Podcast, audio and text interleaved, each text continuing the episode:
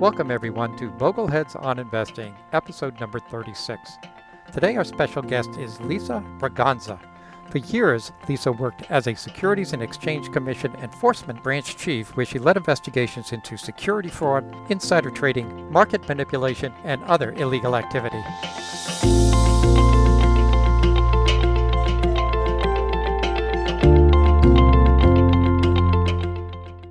Hi, everyone. My name is Rick Ferri, and I'm the host of Bogleheads on Investing.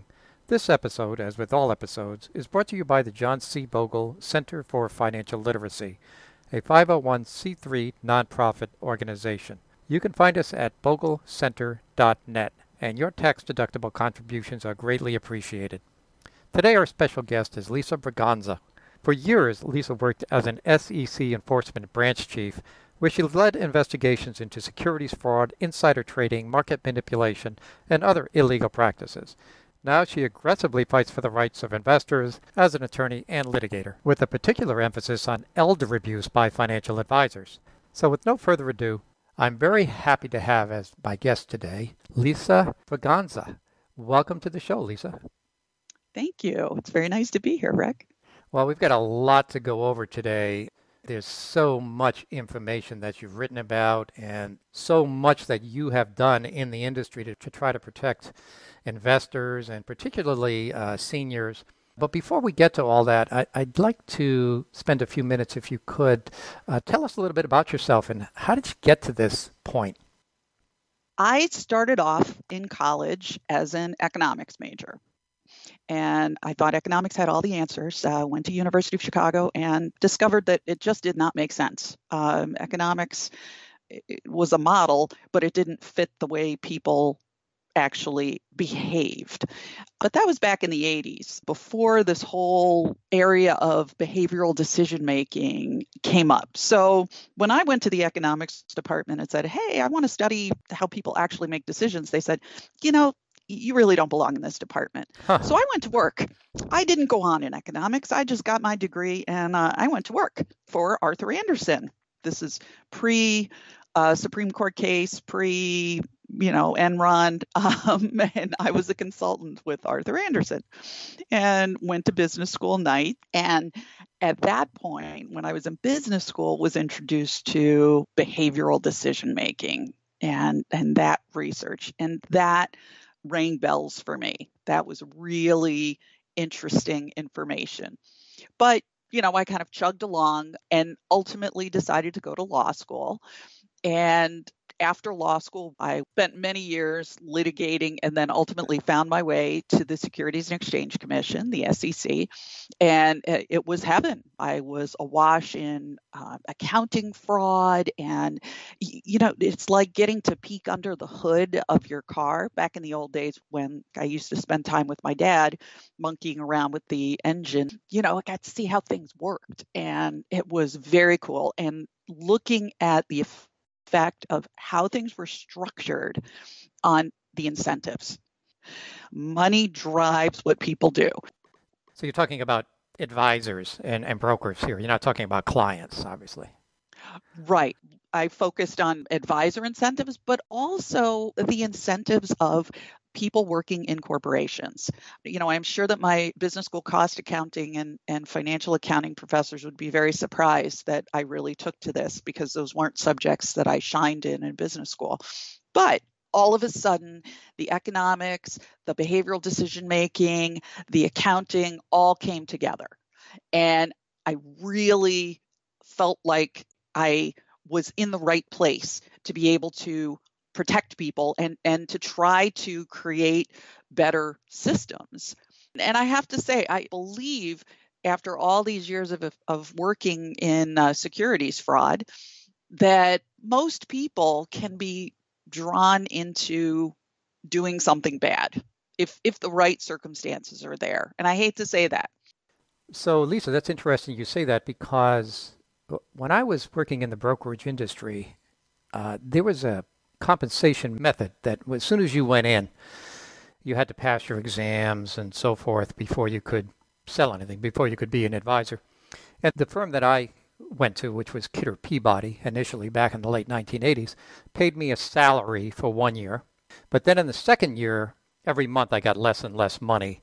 My salary went to zero. And by the end of the second year, I had to be making it 100% on commissions. Now, I, I ended up able to do that, but I watched a few of my colleagues do some unethical and, in some cases, illegal things just to you know to be able to bring some money home to their family and to make it in the industry.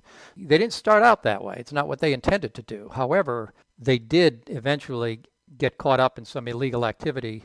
One person actually created his own mutual fund and had the client's fund his mutual fund, which just went into his bank account, and then he, wow, when he had two million in there, he left for Singapore before they caught him.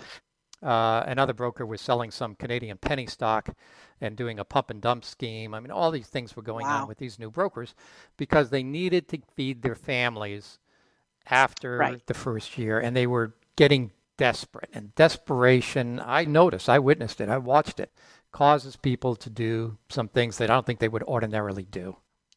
I agree. I I have seen that so many times. I saw so many different types of ways that people went astray. And the thing that can pull you back is fear of being caught. So, having really good compliance and, and supervisory provisions in place helps, but also the ethics of the environment that you're in. And even though I, I felt like business school was a, an epiphany for me, I was disappointed to see the lack of ethics teaching and the lack of emphasis on ethics when I was in business school. I'm glad that things have changed and that is much more of a a part of the curriculum now to me. And and ultimately that's what led me to shift from business school to law school was I, I just felt like uh, you know the rules are important and we shouldn't just be trying to get around the rules or get as close to the edge as possible. You know, how do we create a system for enforcing the rules, but but I wanted to go beyond that and and create incentives for people to comply with the rules. But when we're talking about the people, uh, the advisors, uh, we're really broken down into two different types, right? There were the broker dealers and then the investment advisors. How does the SEC sort of differentiate between these two? Well, broker dealers, or we generally refer to them as brokers, are historically just salesmen. That was in the old days. You just called your broker or your broker called you, and it was just like a car salesman.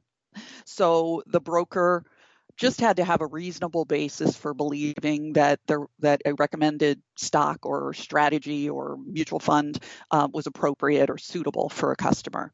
Whereas an investment advisor is somebody who's a fiduciary. That's somebody who provides advice and it has to be in the best interest of the customer.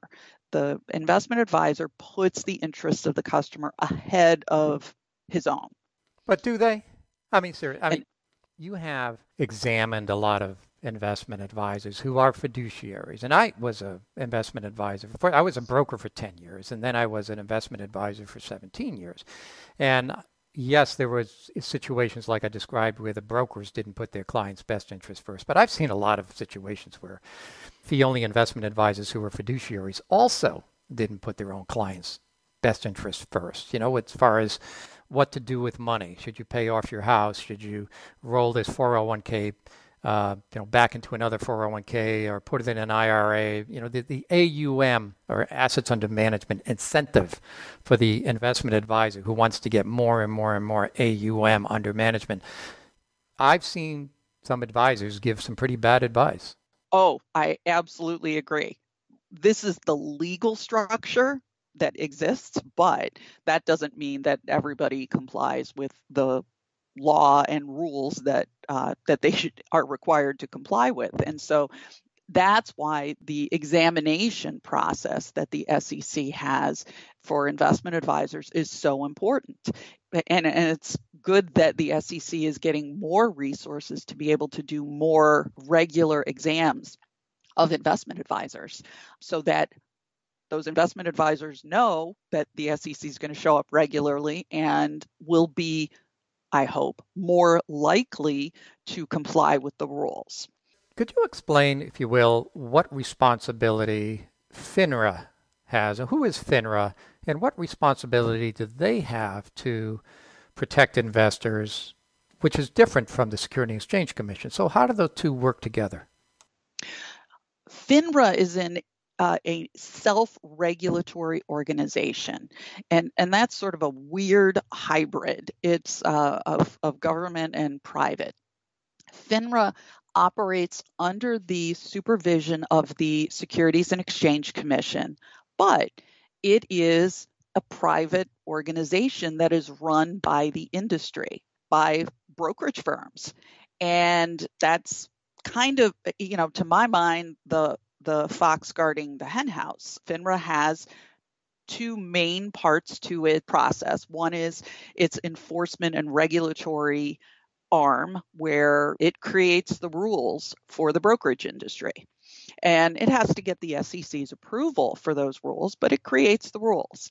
And on the other side, it runs an arbitration forum for disputes between brokerage participants, brokerage industry participants, uh, but also for customers. Almost every customer has to go through that process uh, if that person has a dispute with a brokerage firm. Yeah, so that's very different from the government agency, the Securities and Exchange Commission, that has primary responsibility for regulating and supervising investment advisors.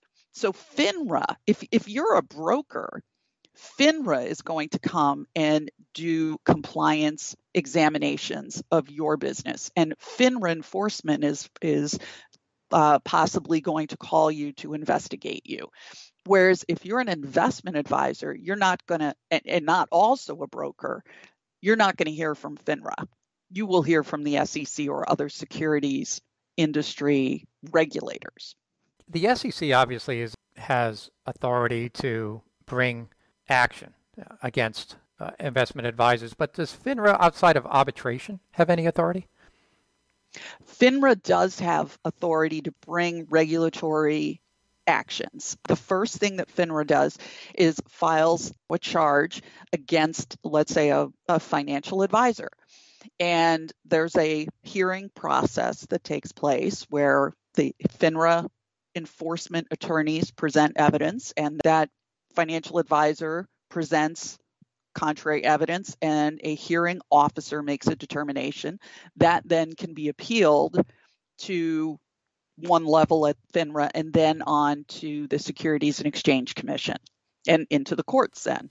So it is a robust process and they FINRA enforcement does conduct a significant number of investigations.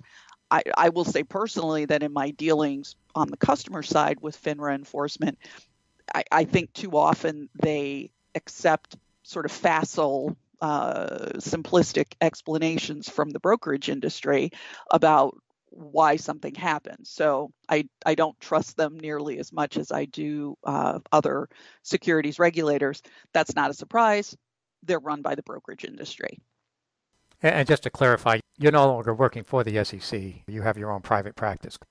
That's right. I have my own firm. I have not been at the SEC for many years. Okay.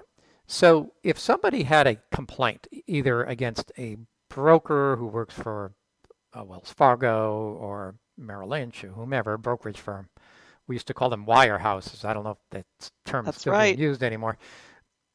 Uh, or somebody had a, complaint against an investment advisor who is registered either with the state that they're in, depending on how much money they have under management, or the Security and Exchange Commission. Do they have to go to different entities to file a complaint, or is it all done in the same place? You have pointed out exactly uh, the, the major complaint that I have with this industry, with regulation in this industry. It's too confusing. You do have to go to different places, and it's ridiculous that a customer should have to figure out when they're dealing with an investment professional am I supposed to uh, call an insurance regulator because I might have invested in indexed uh, annuities, or am I supposed to call the the SEC because it's an investment advisor, or am I supposed to call FINRA because this is a broker? And what about if it's somebody who's uh, dual licensed, which a lot of financial advisors, a lot of investment advice providers are dual registrants. So um, and it makes a big difference because the the robustness of an, an, investigation that you are going to get if you call FINRA versus calling the SEC versus calling a state regulator, it, it makes a difference. So, in many ways, I think customers have to consult with a lawyer before they even know where to go. And that doesn't make sense this is just a, a, goofy system. It's way too complicated, but not surprisingly, that works to the advantage of the industry. People sure. don't make complaints or they make complaints in the wrong way, and you know it, they may end up hurting their own case if they end up ultimately bringing an arbitration uh, to be able to recover their losses. Then another thing to, to know is that when you bring a complaint to a regulator, that regulator doesn't represent you. FINRA doesn't represent you. You know, when they're bringing actions, the SEC does not represent you, the customer. State regulators do not. Their interest is in the system in preserving the integrity of the industry. And while they do want to make sure that customers are protected, you know, if you want to make sure that you are recovering your losses, you really do have to have your own lawyer. Sometimes the SEC does get money back to customers, and, and sometimes FINRA does, and sometimes state regulators do, but not always, and, and not even most of the time. So it's important to to know that before you go to a regulator. So unless you know what the jurisdiction is or who is responsible and you know how to fill out the paperwork and you know how to go where to go to file a complaint against an advisor or insurance agent or whomever you feel that you've gotten some bad advice from. If you don't know any of this, uh, you have to hire legal counsel, and it, that's not cheap. And so there are people then who maybe have had small losses, but to them they're huge losses, right? I mean, if you only have two hundred thousand dollars to your name and you're retiring with two hundred thousand, and someone put you in a really inappropriate investment and you lost half your wealth, point does it make financial sense for somebody to go and seek out a, an attorney versus trying to navigate the system themselves? That's a great question. And uh, it, that's part of the reason, like another reason that I think the system is so very broken, uh, because losses to people with small accounts, small, you know, lower net worth, are much more damaging and yet it is much harder to get legal representation for those types of claims. So, one of the things I, I, handle a lot of phone calls from people who just are looking for, you know, representation for a particularly small amount, and I will refer them to either regulators to be able to try to help them, and sometimes those are folks who can get help from regulators, but another place I refer them to is securities or investment clinics that are at certain law schools. That doesn't cover everyone, but there are some. There are clinics in, in uh, Nevada, in New York, in Georgia, in Florida, and they can represent people outside their states, but they are looking for smaller cases that they can use as a teaching uh, mechanism for law students. And, and that could be a great way hmm. to be able to get representation for a small case. Let's go into problems that all investors face if they're going to they decide that it's too complex, so they're going to hire uh, an investment advisor. And if they go down that path of hiring an investment advisor, what are some of the problems that all investors face? Well, all investors face the issue of being influenced by their advisor. So, you know, your financial advisor is is somebody who has a whole lot of information that you don't have. Just like when you're talking to your doctor about surgery or you're talking to your lawyer about how to put together your your estate plan. We have a real asymmetry here, an, an unequal relationship in terms of information. So, how do we deal with that? Well, I know when I go in and see my doctor, I tend not to quiz the doctor about all the different options for a certain surgery, let's say. So we tend to have a relationship of trust. But that only works when you have a real fiduciary relationship. So that's one one issue is that um, there's there's a lot of trust, and you have to disclose a lot of personal details. So that again creates a relationship of trust. You then have complexity. So you have a whole world of options out there for investing. And you're really looking to your investment advisor or your financial advisor to narrow that down for you. You want the advisor to be talking to you, thinking about you, and then giving you some more limited options. You don't want to be looking at 99,000 options. You want to look at five or three. And so the choice of those is very important, and that is in the power of the advisor and those could include indexed funds, you know, just straight out total market index fund or an S&P 500 index fund.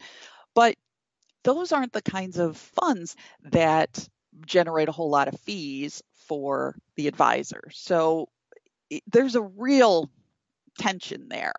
You know, the advisor isn't is obviously entitled to make a, a living wage and, and make an income.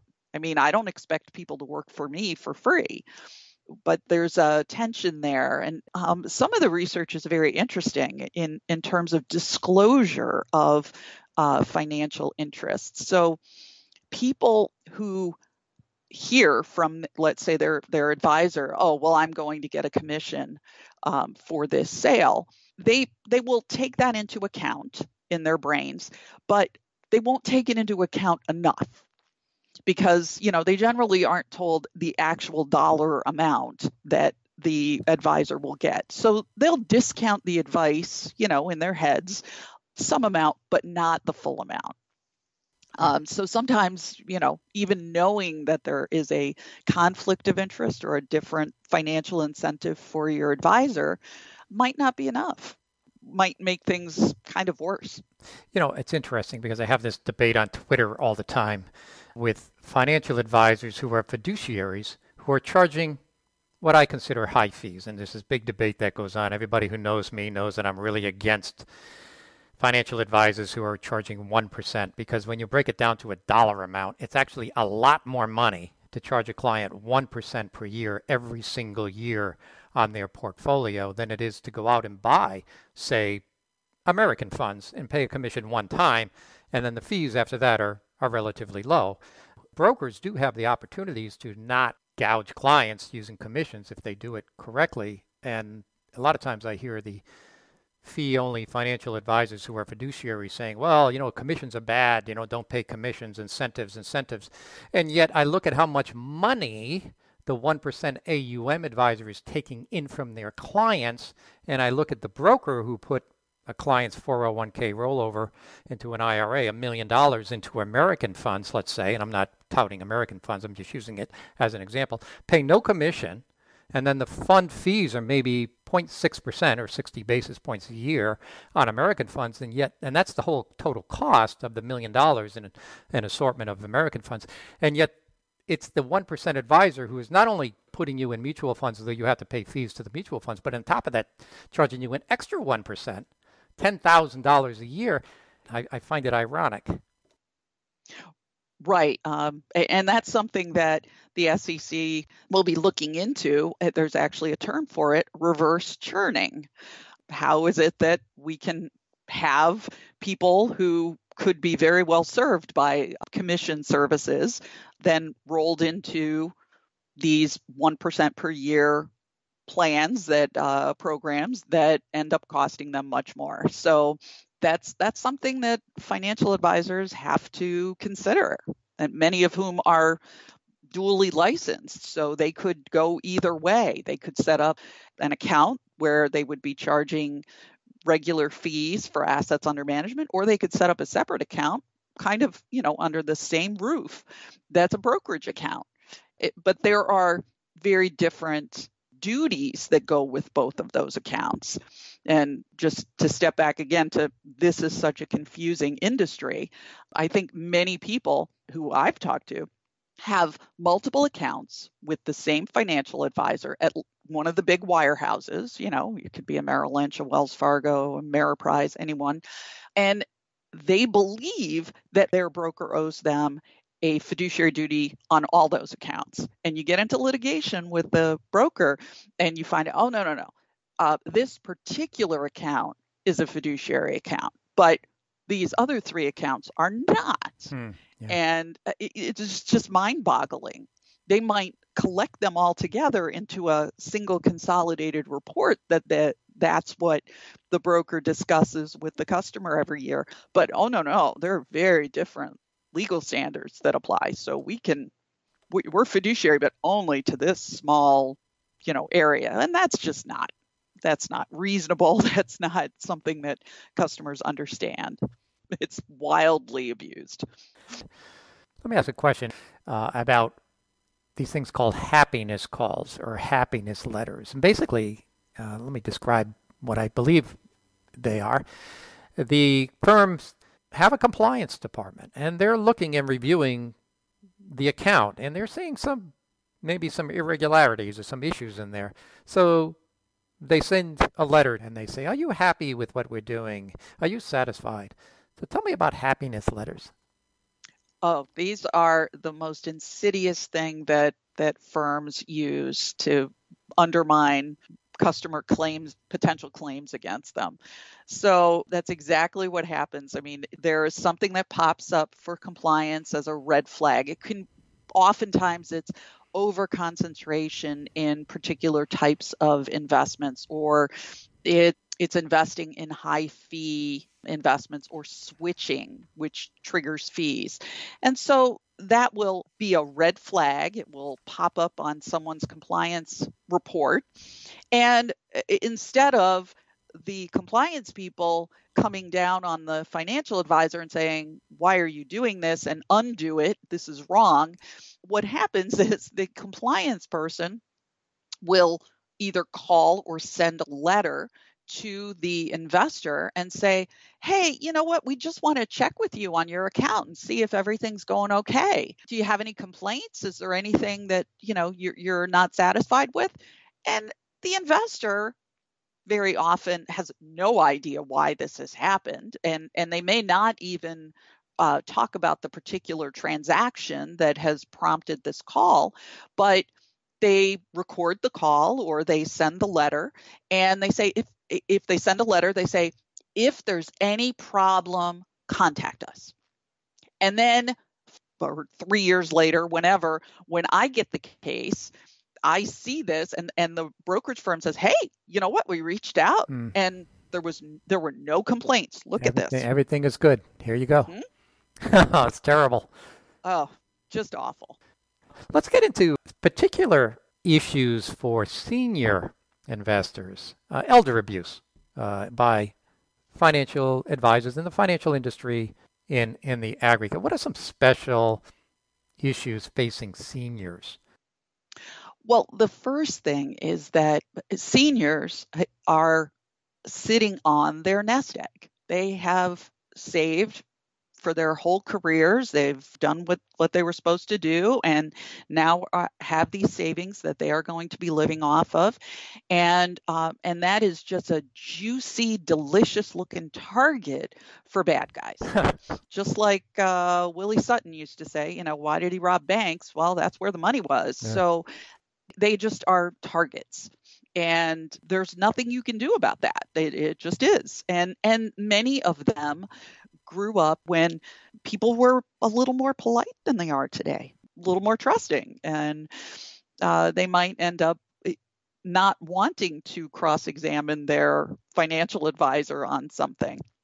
I think uh, another thing that is very important for seniors is that most of us, and, and I'll put myself in that category, I'm 58 years old, none of us want to recognize a decline in our cognitive abilities.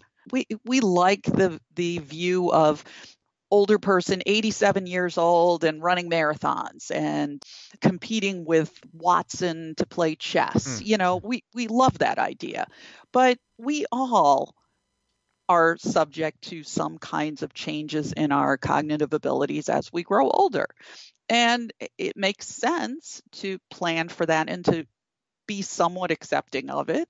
And it doesn't fit the way that most of us want to view ourselves in retirement. We want to be robo warriors out there, you know, able to do everything. Another thing that that I think many seniors face is there's a, a fierce desire to be independent and want to maintain privacy and independence over all of their financial doings and uh, I, and I can use my mother as an example. Perfect example. I am in this business. I know about all of the ways that things can go wrong. So of course, I talk with my family. In particular, I talk with my mother about this, and she will have no part of it. yeah, even though even though you are you, she will have no part of it. Huh? exactly. uh, she listens. Uh, you know, I've gone so far as to take all of my estate planning documents and just, you know, give her drafts of all of them so she can look at it and she'll look. But she still likes doing the um, the free dinners that you know somebody at Morgan Stanley offers, and she likes to manage all of her own investments. And I don't I have no knowledge whatsoever of where her accounts are these are tough issues. Uh, you know, when the thing to do in my mind is to set up checks and balances early, but lots of people don't want to do that because that is a is a concession to aging. Hmm. Um, and so, in some ways, I feel like people should do it in their 40s or 30s, you know, before this is even an issue, so that then by the time, you know, they become more uh, fearful of it, you know, it's already done. I, I happen to live in an over 55 community, and we are just bombarded with uh, free chicken dinners all the time. and I went to one. Uh, I'll, I'll tell you the story. You must not have been very welcome. well, when I, you ask I, questions. I did not say one word. Okay. I didn't say one word. Um, I just sat there and took notes, and I actually wrote a Forbes article about it. And the, the name of the article was "You May Never See Your Grandchildren Again." Wow.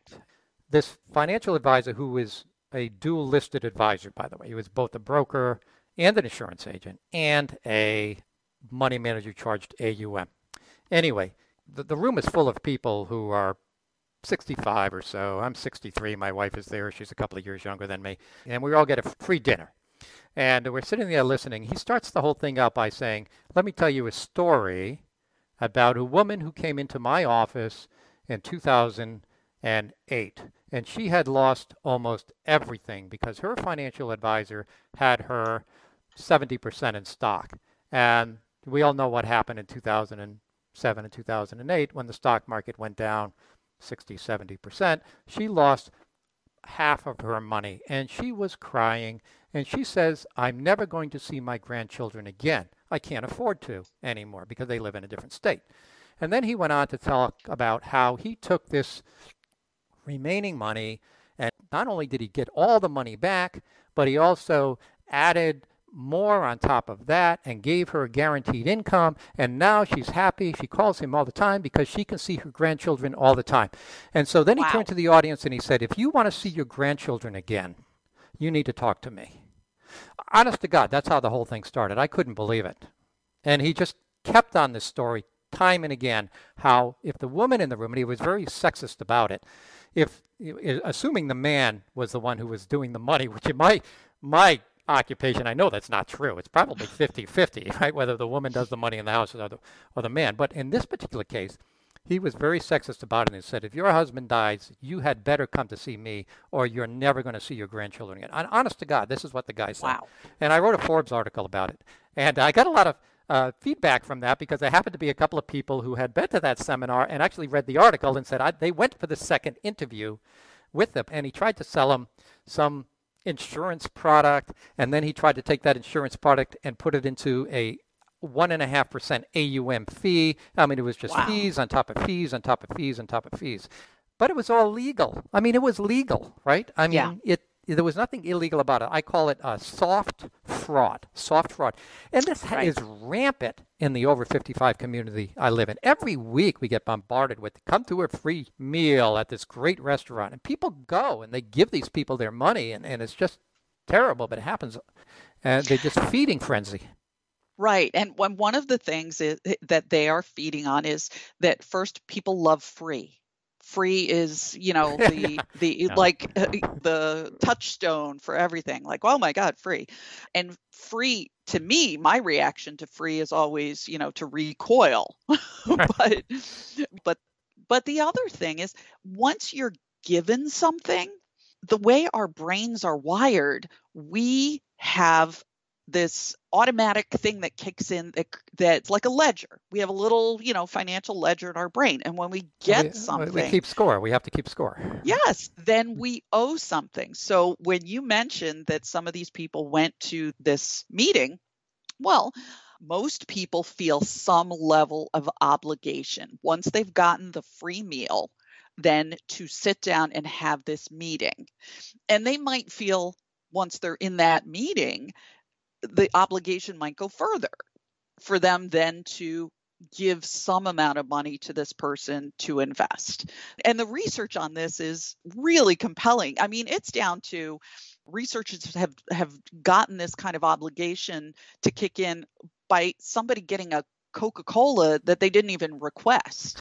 That's why you get free stickers in the mail Mhm. or you'll get free stamps in the mail uh, because it creates that obligation regardless of whether you think that it will it's an automatic thing uh, because we are we've evolved this way I mean, you, you've seen it all. You've seen the worst of it, I'm sure. What kind of warning signs should people be looking for, particularly seniors? well before we look at talk about warning signs the first thing i would want to really uh, make sure people know is that this can happen to anyone and I, I think one of the biggest problems with financial abuse of folks who are older is an embarrassment a sense of oh my god i should have caught this. And it's my fault for not catching it. And so before i point out what possible red flags there may be or warning signs i want to make sure that you're not blaming yourself because there is a gigantic multi-billion dollar industry out there that is designed to overcome your resistance. Once you learn these things please understand that that there's all kinds of effort to get you to ignore them anyway. And educating yourself about investments is not always the answer. You know i'm a big fan of of investment education but you should beware thinking that you know more than you do. One of the books that's come out recently that I'm a huge fan of is How I Invest My Money. Finance experts reveal how they save, and, and it's by Josh Brown and Brian Portnoy. Um, and Christine Benz participated in it, and a number of people. But it's about how these sophisticated investment professionals invest their own money. And I feel like I'm a fairly sophisticated investment not professional, but certainly knowledgeable about the industry.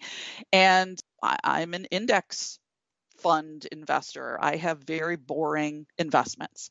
I, I think that's important to know that just because you see a TD Ameritrade ad that says, oh, Joe down the street is investing in options, you should be investing in options too. Just because you learn about options doesn't mean you should be investing in options. How do you protect yourself from all of this? Uh, some important things you can do to protect yourself include don't sign anything saying that you read a document if you didn't. Everybody I have has signed something that says they read a prospectus, not just that they received it, but that they read it and they understood it and they recognized all of these risks. And nobody reads these things. So don't be signing those things. I mean, if I could if I could do one thing in the world to protect investors, I would have convinced everybody, all all customers to stop signing those things.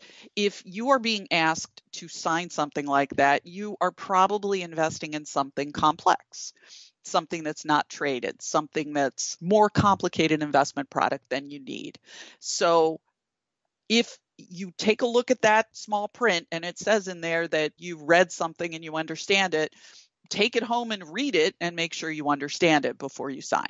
Yeah, that's difficult. I mean, I, I can tell you from years in the industry that yes, people don't read things. I have to send out my ADV Part 2 because uh, I have my website with all the disclosures on there. I have all this information, and I'm just doing an hourly model, and I have to have all these disclosures. But I know when somebody reads everything. And you know why I know? Because I'll get an email that said, on page 37 of your ADV at the bottom, you have a typo. You put the word it's IT apostrophe yes, and you shouldn't have the apostrophe there. Okay, I, I know that they've read it. and I send them back an email say, well, thank you for that. I appreciate it. And I fix it. But the point is that very few people read all of this. And, and I agree that they they should, especially should read the arbitration clause, which can be extremely complicated to read, but it's very yes. important, I found out, to understand what your rights are if you right. end up going into arbitration. And a way to avoid having to read things. I mean, we, uh, you know, SEC commissioners have testified before Congress and said, I don't read the prospectus for my investments, but they eh, so they recognize nobody reads it. And and i will freely admit i don't read the prospectus for you know most of my investments and i don't read the 10ks i don't have time. I'm busy reading the 10ks and the prospectuses for my clients right. investments. But i invest in fairly vanilla type public investments. Yes. So that is a protection that I have. Yeah. I do not invest in non-traded REITs or oil and gas limited partnerships or or anything that's not publicly traded.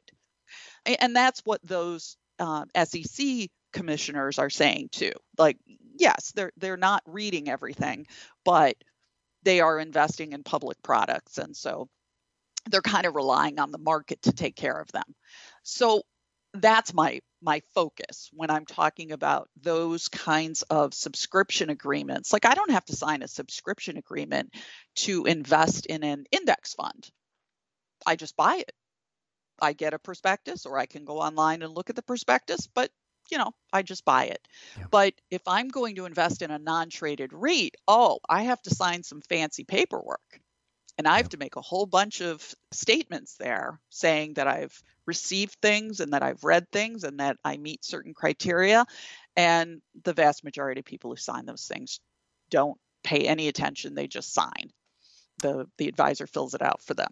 So read everything. Read everything. Uh, at least at least reasonable, unless you're going to buy something generic like a a total stock market index fund or something like that. But if you're going to buy anything exotic, make sure you understand it all. I got to put insurance into this, like oh, annuities. Oh yes. For who has ever read an insurance policy other than me? right? The actuary who wrote it, maybe. The actual right, the, the lawyer actuaries who write it, and me, and these are the only people, and the lawyers who represent, you know, the the issuer or the broker eventually. But yes, they're ridiculously complicated. I, I have to hire an expert to figure out what the heck it, does this annuity really mean.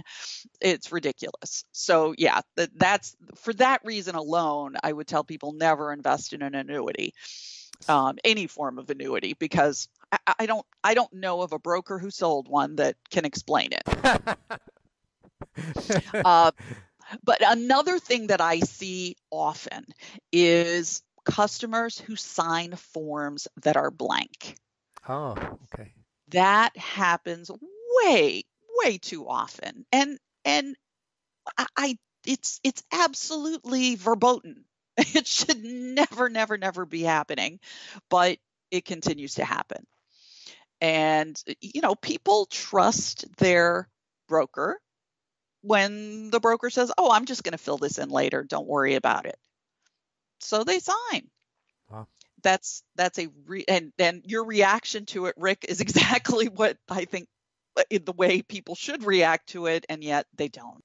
A lot of people find out about financial advisors through some organization that they might belong to, might be the, the church, in a religious organization or something, especially a church, because we had this happen in my family where my in-laws were taken to the cleaners by a insurance agent uh, who they met via the church, who the church endorsed this insurance agent, believe it or not. And then he ended up taking my in-laws to the cleaners. We got a, we got their money back uh, through the Texas Insurance Bureau, uh, you know, by filing uh, against them. But affinity fraud, uh, I think is what it's called, correct? Exactly. Um, affinity fraud is it's a very uh, uh, powerful area uh, because we again this this is preying on how our brains work. We need to trust to some degree as human beings. One example, when you are driving down the street, do you evaluate every single car coming in the opposite direction to ensure that that car is staying on the right? No, we trust that people driving with us will keep to the right and will stop at stops stoplights. Because if we didn't trust them then the whole, we wouldn't be able to be out driving. And uh, we are always looking for ways that we can rely upon the people around us to you know help us to make decisions. Before i i hire somebody to replace windows in my house i check with the guy at my office who i know replaced windows in his house last year and i go with his his guy because i don't want to put in all the time to do all the research to figure out who to hire that's what affinity fraudsters are counting on. They are counting on the fact that there will be a bunch of people who all belong to a church or a temple or some organization, and they will be looking for those kinds of shortcuts. And there's nothing wrong in theory with the shortcut, except that you can really, really go wrong. And if my windows go wrong, that's one thing. If my entire nest egg is stolen, that's a whole different issue. So uh, you need to be extra careful and, and that includes by the way family members there are family members who may start up as you know a, a investment advisors and you should be as careful with them as you would be with somebody who you had no connection with. i've seen that happen yeah. And one way to do that is to, to set up a system to say, well, I'm just going to do this. This is my process. And then when you're asking that professional who's part of your church, when you're starting to work with that person, you ask for all of this documentation and you say, oh, this is just something I keep for all my investments. So I have to have this at least then you will have more than what most people have, which is nothing. You know, they start investing with somebody who's at their church and they don't check account statements or they, they don't look at the substance of the investment. Um, eh, they don't do any due diligence at all. And they lose everything. And it's really tragic. Let me ask a question for people who have older parents. My, my mother is 90. My father passed away a few years ago. Uh, she's very sharp still. But, you know, how would I know, or anybody know, the signs of uh, financial exploitation? In other words, how do I pick up by going over to you know her apartment and talking with her, looking around, this and that? How do I start to pick up clues that things are not right? Well, one thing to look at is just how well is your family member taking care of other things in their lives? Are they keeping up with uh, maintenance on the house or um, just uh, are are there lots of uh, financial statements or other envelopes that aren't opened? That's a that's something to be concerned about if they're just piles of mail. And what kinds of uh, things is your mother or your family member talking about? Are you hearing about a particular friend who's becoming very influential? and maybe ask questions about that. I think an important thing uh, that that family members should do and and this can be so tough is talking to older family members about what their plans are. And I know it sounds like you're a vulture, you know, swooping in, but I, I had many years of difficulty in getting my husband to finally do an estate plan. We are a dual lawyer family.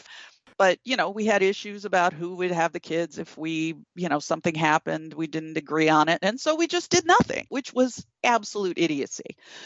But once we did it, the importance of it was not as much what's going to happen to our money after we die, but what guidance and assistance are we giving to our children for our older years should something happen to us? If we have strokes, if we are in a car accident and and lose our cognitive abilities or they're significantly impaired, we, we have a manual now for our children so they know what to do. And that's a gift we are giving to them and so that's, I think, a conversation to have with parents to say, look, I don't care what you do with your money after you're dead, you can give it to whoever you want, but please give me guidance. Give your children guidance about what you want done during your life. We would like that. And, and there are lots of resources for that, but I uh, one of the most important um, and and the way that I went about finally convincing my husband to do this is working with a NAELA attorney. It's N A E L A. It's the National Association of Elder Law Attorneys. And they have a high ethical standard. And I have worked with many in that group, and that's where I would start.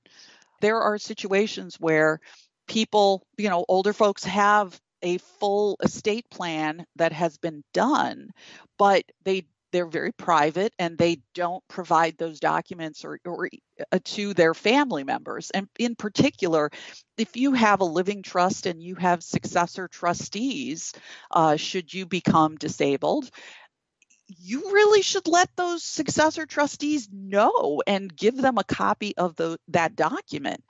I had a very tragic case a woman who was older, had no children herself, had never been married, but had a, had a loving family, extended family.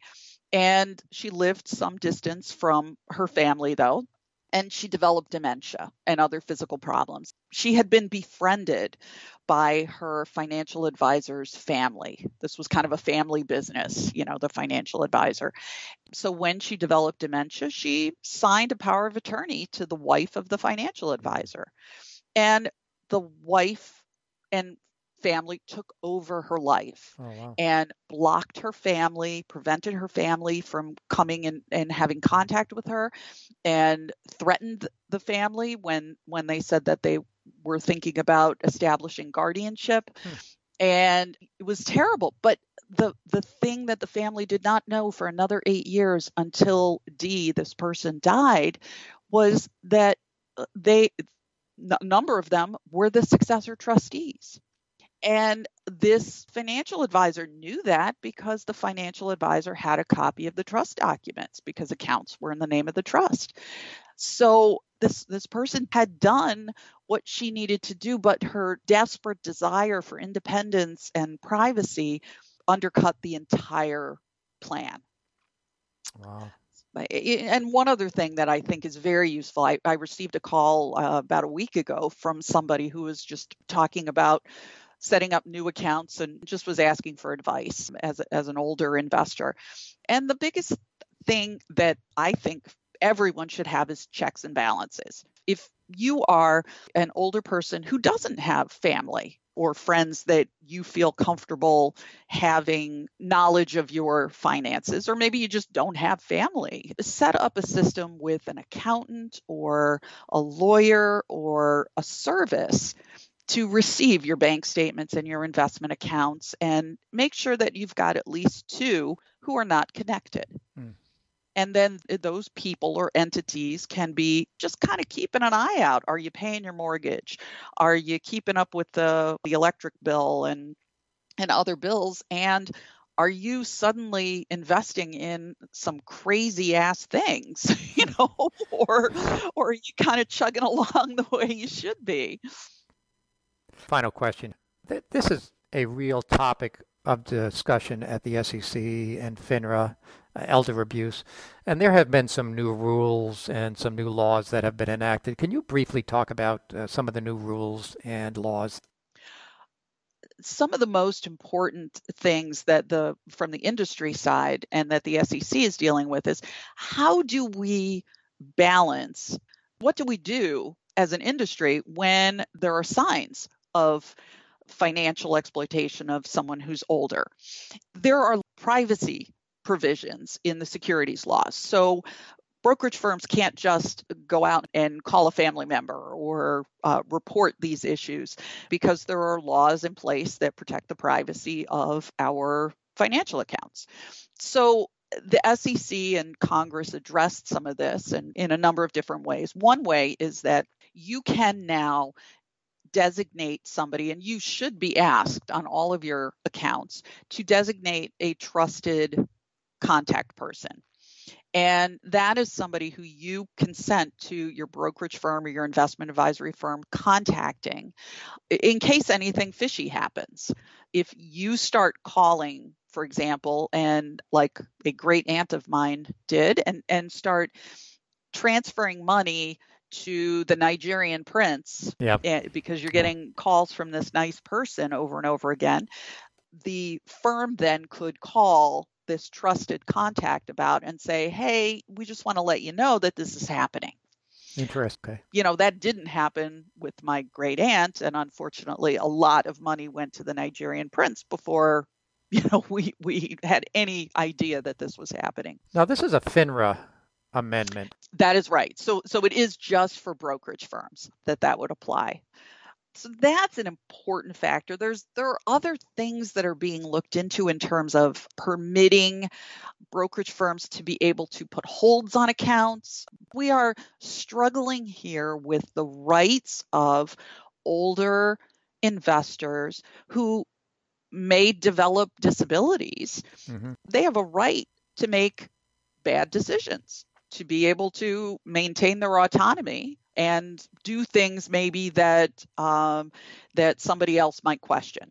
But this is a really tough situation to be in, and, it, and it's tough for anybody. Uh, it's tough for lawyers to be struggling with somebody who is showing signs of having cognitive impairments. The Americans with Disabilities Act protects people with disabilities, and folks have the right to as much autonomy as they can handle and, and they can't be discriminated against because of that disability. On the flip side, we have trillions of dollars in the hands of older folks who've saved it up their whole lives, and it's a tempting target for fraudsters. So I'm going to just sum things up here a little bit. The way to prevent this is to prevent it before going in. In other words, prevent it from happening as opposed to trying to unwind it after it happens because after it happens, it can be number one, devastating to seniors, and number two, it could take years to uh, unwind it. That's even if you have uh, an attorney. So the idea is prevention. Absolutely. That's why I do what I do. It is very tough to have to talk to lots and lots and lots of people who call, and I can't help them. And mm and that breaks my heart and so that's why i go to washington and that's why i talk with you and that's why i publish things because i i want that to happen less. Well lisa it's been a really a wonderful conversation. Thank you so much for giving us your time today. Uh, best of luck with your campaign to try to protect investors. Thank you so much rick. It's been great talking with you. This concludes this episode of bogleheads on investing. Join us each month as we have a new guest. In the meantime, visit bogleheads.org, boglecenter.net, the Bogleheads Wiki, get involved in your local Bogleheads chapter or a virtual community, and tell others about it. Thanks for listening.